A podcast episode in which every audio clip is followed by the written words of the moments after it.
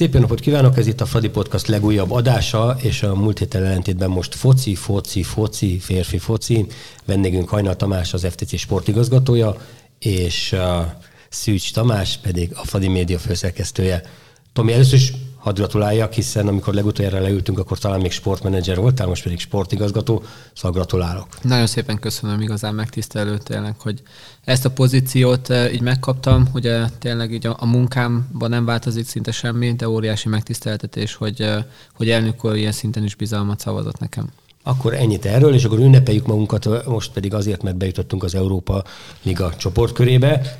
Amikor utoljára beszéltünk, ugye a Szlávia elleni mérkőzések után voltunk, és a Young Boys elleni mérkőzések előtt. Most a párac után vagyunk, sajnos alul maradtunk. Ha röviden kéne megfogalmazni, akkor miben maradtunk alul a svájciakkal szemben? Ez mindig a legnehezebb feladat azért röviden egy dologban megfogalmazni, mert mind a két mérkőzésen úgy éreztem, hogy a kezünkben lehet a továbbjutás.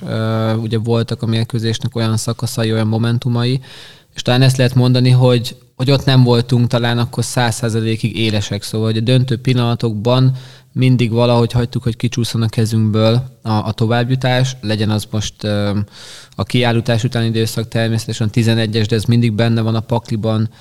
A második mérkőzés egy nagyon jó első félidő után, ugye amikor a hátányból visszajöttünk, nagyon jól játszottunk, viszont a második félidőre ezt nem tudtuk akkor megismételni, ezt a teljesítményt. Úgyhogy azt mondom, hogy talán ez egy gyilkos ösztön, amikor éreztük, hogy, hogy a kezünkben lenne, akkor hagytuk, hogy ez kicsúszon. Mindig szó esik a szerencsefaktorról is, és a Szlávia kapcsán ugye szerencsések is voltunk, mondjuk ki, meg ki is mondtuk. Ez a bizonyos megpattanó labda.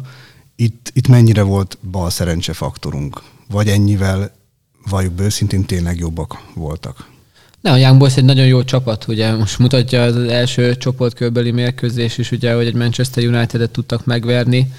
Mm, ami azért a Young Boysnál úgy érdemes kiemelni, és ez úgy az egész értékelésben, meg elemzésben azért úgy soha nem volt téma, meg, meg nem is hoztuk fel ezt uh, alibiként, de azért nekik hazai pályán, ez a műhűves pálya, ugye teljesen, teljesen más kör, körülményeket biztosít. Most csak egy példa, ugye már az Európa Ligában voltunk, de Rudi Föller most a, a hivatalos vacsorán teljesen ki volt akadva ezen, hogy hogy engedheti meg az UEFA, hogy, hogy a Young Boys csoportmeccseket, illetve ilyen fontos mérkőzéseket nemzetközi szinten ilyen pályán játszon, ahol az időjárási tényezők nem tennék ezt lehetővé. De ez úgy, ez úgy csak Pontosabban egy... az időjárási tényezők éppen, hogy lehetővé tennék, hogy ne kelljen műfővel játszani, így van, így van. vagyunk. Hogy... Így van, erre gondoltam volna. És bocs, de tényleg hogy engedi meg?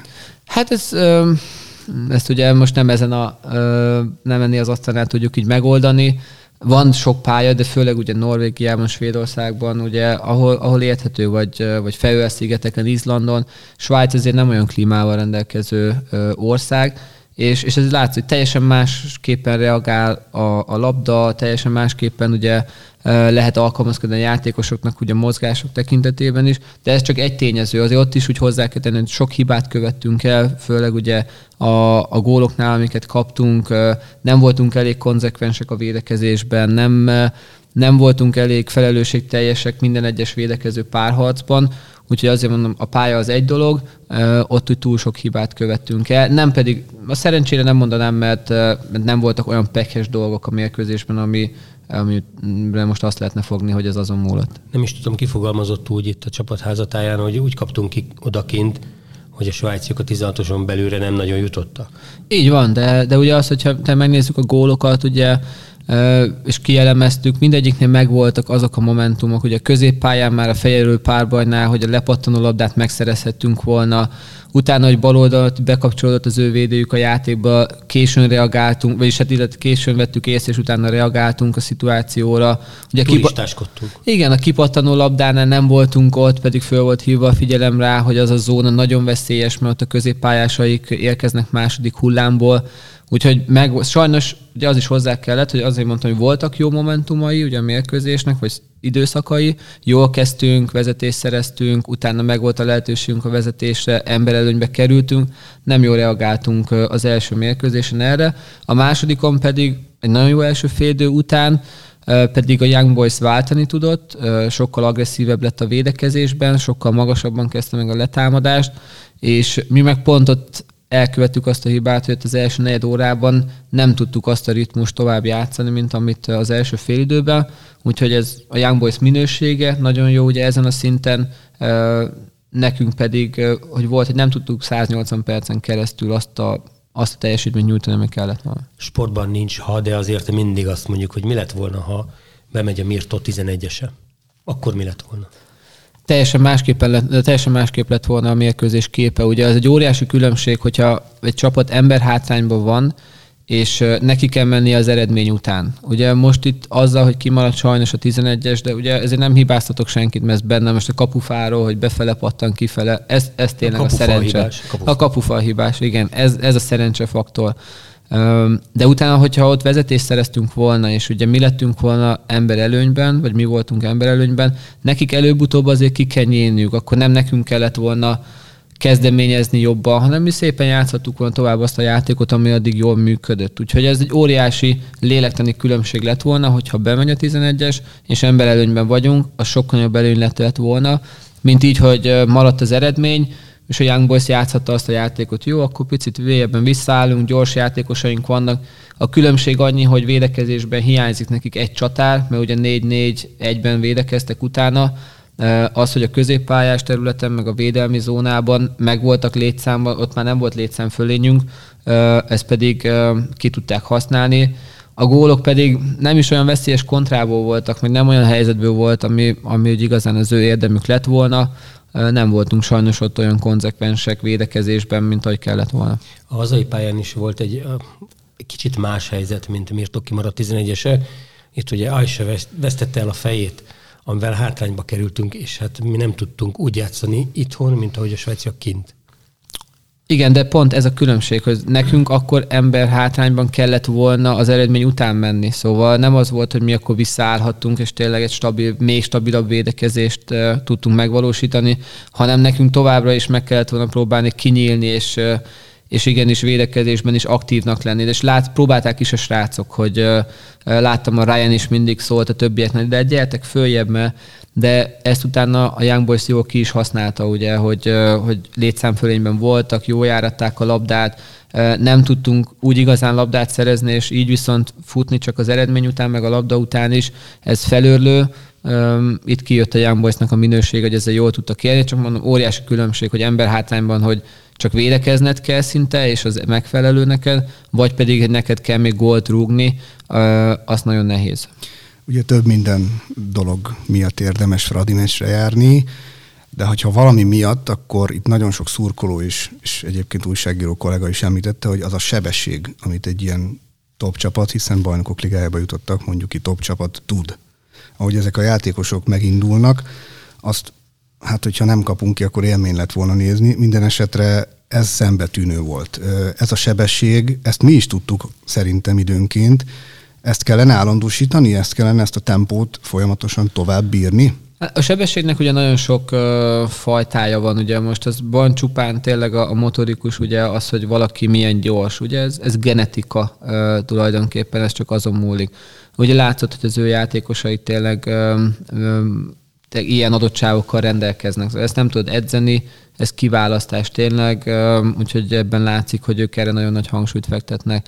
A másik az, hogy utána milyen gyorsan tudsz mondjuk nyomás alatt döntéseket hozni, milyen gyorsan tudsz megfelelő technikai kivitelezéseket egy labda átvételbe, egy paszba. Ezutána már gyakorolható, szóval ezt lehet edzéseken is, lehet mérkőzéseken is úgy megpróbálni, modellezni, mondjuk mérkőzésen az ellenféltől is függ, ami a magyar bajnokságban még mindig azért egy olyan pont, hogy hogy ritkán vagyunk ilyen helyzetbe hozva, mint egy ilyen csapat ellen, ezért kell az edzésen megpróbálni a tempót még növelni, hogy ilyen helyzetekre föl legyünk készülve. Ez egy nagy kihívás természetesen, hogy így szintet tudjunk lépni, és hétről hétre ilyen mérkőzéseken tudjunk szerepelni, de ezt most mutatta egy picit, hogyha beszélünk a Leverkusenről. Csak úgy... is át rögtön, Igen. mert félre a Young boys hiszen mi is bejutottunk valahová az elitbe, méghozzá az Európa Liga top 32-es elitjében. Azért hangsúlyozom a 32-t, mert sokan azt mondják, hogy Európa Liga, ó, az micsoda, de hát ugye már nem 48, hanem 32 csapat van, és egy olyan csoportba kerültünk, amelyik majdnem BL erősségű, ugye Leverkusen Betis és a Celtic. És a Celtic, igen. De azt el is felejtettem. Mert Csak tesztelt a Gyuri, igen, igen. De ez tényleg három nagyon erős csapatról van szó, és nézve az Európa Liga mezőnyét, tényleg ugye kint voltam a sorsoláson is, ugye az orosz palival, és ugye ott beszélgettünk a többi klub vezetőivel is, hogy tényleg ez már szinte egy bajnokok ligája kettőnek lehet inkább nevezni, ugye a csoportokat elnézve. Azt az őszinte örömet egyikünk sem látta az arcotokon a sorsolás utáni pillanatokban. Néztük a tévét, és benneteket mutattak, hát a Pali nem mosolygott most. Hát nem, pokerfészet fölvettük, és, és úgy reagáltuk le tulajdonképpen a, a sorsolásnak az eseményeit. Nem szerintem egy nagyon erős csoportba kerültünk. Én azt mondom, hogy lényegesen erősebb, mint a, mint a két évvel ezelőtti Európa Liga csoportunk. Ugye top nemzetekben, Németországból, Spanyolországból, plusz a Celtic, aki, aki tudjuk, hogy milyen játékerőt tud képviselni, úgyhogy óriási kihívás ez nekünk. De pont az első mérkőzés már Leverkusen ellen mutatta, ahol talán a, ugye a papíron az egyik legerősebb csapat Bundesligában, ugye nagyon jól állnak a hétvégén, most is nyertek, és igenis, hogyha ha bátrak vagyunk, hogyha ha merünk focizni ilyen körülmények között is, hogy ilyen nyomás alatt is, és élvezzük is valamilyen szinten ezt a játékot, akkor, akkor igenis képesek vagyunk helytállni. Szóval nagyon tanulságos mérkőzés, amiből sok önbizalmat kell, hogy merítsünk, hogy, hogy versenyképesek vagyunk. A hibákat természetesen kiküszöbölni. Ugye az első gólt, amikor kaptuk ott, elhittük egy picit magunkról, hogy hú, milyen jól vagyunk a mérkőzésben, picit nyíltabbá vált a védekezésünk, azonnal kihasználják. A második félidőben pedig ugye Eldár, aki fantasztikusan játszott egész mérkőzésen, egy rossz döntés, egy rossz paszt egyből kihasználják, szóval óriási tanulságai vannak ennek a mérkőzésnek, de az is, hogy, hogy versenyképesek tudunk lenni. Ráadásul felforgatott csapattal léptünk pályára. Sokan még a mai napig sem vették észre talán, de ugye a Zubkov kvázi balhátvédet játszott, ezt mondjuk ki. Így van, így van. Ugye pont a mérkőzés előtti este is nagyon hosszan beszélgettünk ugye az edzői stábban, hogy, hogy milyen, milyen megoldásokat lehet, még tényleg improvizálni kellett, főleg a középpályán, ahol még két-három hete arról beszéltünk, hogy milyen sok opciónk van, hirtelen elfogytak, úgyhogy Alex jól megoldotta a feladatát, de természetesen tudjuk, hogy ez nem az ideális pozíciója. Tehát az első percekben kapott két kötényt nagyon gyorsan, hogy csak szaladgált. Azok nem Túl tudatos, nem tudatos kötények voltak az ellenféltől, de, de ez szerintem ő jó felfogad, vagy felvette azt a pozíciót, és a csapat érdekében megpróbálta a maximumot kihozni. Ugye sokkal nagyobb probléma volt, hogy aztán 60-65 perc után, amikor fogyott az erő, mert tényleg nagy volt a, nagy volt a tempó, ezt mutatják a, a futóadatok is a mérkőzés után, hogy akkor nem tudtunk már úgy, főleg középpályára ugye Mirtót és, és Zsejkot kellett behozni, akik támadó játékosok, szóval azért ezt a tényezőt, vagy ezeket a körülményeket úgy figyelembe véve, ez még emeli szerintem a csapatnak a teljesítményét. Bali Peti mindig elküldi, hogy hány kilométert futottunk, már csak azért is, hogy tényleg legyen nyoma az annál eszekben. Szóval mi 120 kilométert futottunk ezen a mérkőzésen, többet, mint a Leverkusen. Ami persze önmagában nem tudom jelente bármit. De a, a futó teljesítmény az mindig egy fontos tényező. Ugye labdarúgás, tényleg- ez egy futósport. Most persze van egy-két kivételes csapat, aki úgy járatja a labdát, aki olyan magas labdabirtoklási százalékban ö, birtokolja, hogy ott akkor ez fordítottan van, mert ugye ők futtatják ugye az ellenfél játékosait, de, de ez egy alapja, és ez egy nagyon jó nemzetközi érték is, amikor egy ilyen 115-17 felett vagy már, ugye 121 az nagyon jó, erre lenne szükség, amit mondtam, hogy ezt hétről hétre, minden mérkőzésen, akkor ehhez is hozzászokunk majd ehhez a terheléshez. Tapasztalt kolléga ezt úgy fogalmazta meg, nem nevezem meg, hogy kergettük a labdát eredmény nélkül. Nem, ezt nem mondanám egyáltalán, mert, mert azok a futó mozgások, amiket megcsináltuk, azok a tényleg labda nélküli mozgások, amikkel területeket nyitunk. Szóval, hogyha valaki az első gól, vagy a gólunkat megnézi, és kielemzi ezt alaposan, akkor mindenki ugye arra koncentrál csak, hogy a végén, amikor Ryan bepasszolja. De amikor a Bálintnál volt a labda, és a, az Alex Zubkov pont csinál egy ilyen helyezkedő mozgás, hogy kinyitja azt a lehetőséget, amivel Frimpong, ugye az ő jobb hátvédjük teljesen az Alexre fókuszál, ez a Toki és az ő belső védőjük kerül egy az egy elleni szituációba. Ez annak köszönhető. Szóval ezek a futómozgások, ezek mind ugye a labda nélküli mozgások, de ez nem csak védekezésben, hanem támadásban is. Mélységi beindulások, valaki jön a labdáján, a másik megy mélységbe, és ez folyamatosan kell, hogy ilyen opciókat nyújtsunk a csapatunknak, akkor tudunk olyan labdakihozatalokat, olyan labdabirtoklási időszakokat kialakítani, hogyha mindenki csak áll, hogyha mindenki csak reménykedik, hogy fú, hát majd valahogy túléljük, annak nem lesz eredménye. Azért, akit Gyuri idézett, nem biztos, hogy úgy nézte ezt a játékot, hogy egyrészt sportértéket értékelt valójában teljesítményt. Említetted az imént, Tomi, azt, hogy 60.-65. perc, hogy addig bírtuk talán fizikálisan, és engem inkább a mentális rész érdekelne. Ugye a Leverkusen, jó, hát a padról volt kit behozni, ugye jött a Sik, jött a Belarabi, onnantól estünk át egy picit talán így a, a túloldalra, hogy, hogy mentálisan is elfárad ilyenkor az ember? Tehát mennyire fárasztó azt ö, ö, feldolgozni, hogy, hogy mindjárt itt a meccs vége, és itt egy top csapat, és, és most kellene valamit csinálni. Egy felforgatott csapat, ez mennyire terheli meg itt a végén az idegeket? Ne, ez természetesen ez ugye együtt jár, szóval hogyha, hogyha a fizikális fáradtság bekövetkezik, az, az kihat a, a mentális adottságokra is, ugye ez, ez egyértelmű. És igen, akkor óriási különbség volt, amikor ugye tényleg a Leverkusen cserét egyszerre hármat. Igen, a kispadról hirtelen beállt két német válogatott, egy ekvádori válogatott, és az EB gól király. Így van. Szóval azért mondom, csak ugye az erőviszonyokat itt is, itt is megint a helyére tenni, hogy, hogy mi azért tényleg, amiket véghez vittünk az elmúlt években, ezt már többször kiemeltük, most itt a Leverkusen ellen így, így helytállni, szerintem ez nem lehet eléggé ugye kiemelni, hogy a csapat tényleg milyen tartással bírt, és, és az, hogy fáradás előfordul, ez teljesen normális, ez minden csapatnál van.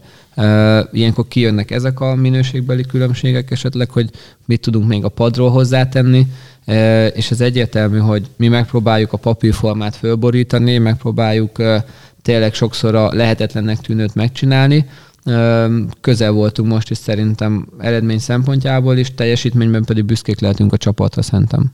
Említetted, hogy csapat, de azért néhány embert már kiemeltünk, azért emeljük ki Vécsei Bálintot, aki én így fogalmaztam valakinek, hogy ő lesz az idei esztendő sigije, hiszen a tavalyi év sigér Dávidé volt ugye gólokkal, remek játékkal, most pedig Bálint az, aki, aki beugrott, és egyébként a Honvéd meccsről nem is beszéltünk, ahol ugye emberhátrányban nyertünk, és Bálint volt talán a legjobb de ezen a mérkőzésen Leverkusen ellen is kiváló teljesítmény nyújtott. Így van, hát nem véletlenül szóval Bálint egy hihetetlenül profi játékos, tényleg ugye mentalitást tekintve egy példakép mindenki számára, ugye nem egyszerű időszakot él itt meg nálunk, mert, mert egy nagy a konkurencia azon a pozíción, lehet, hogy kevesebb volt a bizalom is esetleg irányában, most ez teljesen más, ugye Péter nagyon értékeli ezt a fajta mentalitást, ezt a fajta hozzáállást, és örülök, hogy ez most Bálintnek kijött abban is, hogy, hogy jó teljesítménnyel párosult. Mert ez csak jó példa mindenki számára, a fiatalok számára is, a keretünkben, hogy igenis a kemény munka, a következetes munka, az, hogy, hogy kudarcok után sem adom fel, hanem, hanem felállok és, és újra megküzdök azért, hogy lehetőséget kapja. jól tudom, akkor 5 centikre volt attól, hogy eligazoljon a nyáron. Persze, hát ezért természetesen neki is nagy ambíciói vannak. Ugye ő, amikor jött ugye Svájcból, ott egy abszolút meghatározó játékos volt, Európa Liga csoportkört játszott a csapatával, ugye olyan ambíciókkal, hogy ő itt igenis meghatározó játékos tud lenni és, és nem úgy alakultak a dolgok. Ez teljesen normális, hogy akkor ilyen, egy játékos ilyenkor elgondolkozik, hogy ez még a megfelelő helye, de ő számára, de ő mondom, mindig legprofibb módon, a legnehezebb időszakokban is maximálisan teljesített edzéseken is, úgyhogy most pedig ennek a, ennek a gyümölcsét aratja, és bízom benne, hogy most van ugyan egy kisebb sérülése sajnos, de remélem, hogy ez minél hamarabb rendbe jön, és akkor továbbra tud ezen az úton járni. Ha már profizmus, akkor kössünk át a következő topikunkhoz. Ugye igazoltunk két, két igazán profi futbalistát. Én ilyenkor azt mondanám, vagy hát az elmúlt években azt mondtam volna, hogy nagyon gyanús, hogy ennyire jó futbalisták ide jönnek. Érted, Nem. mire célzok?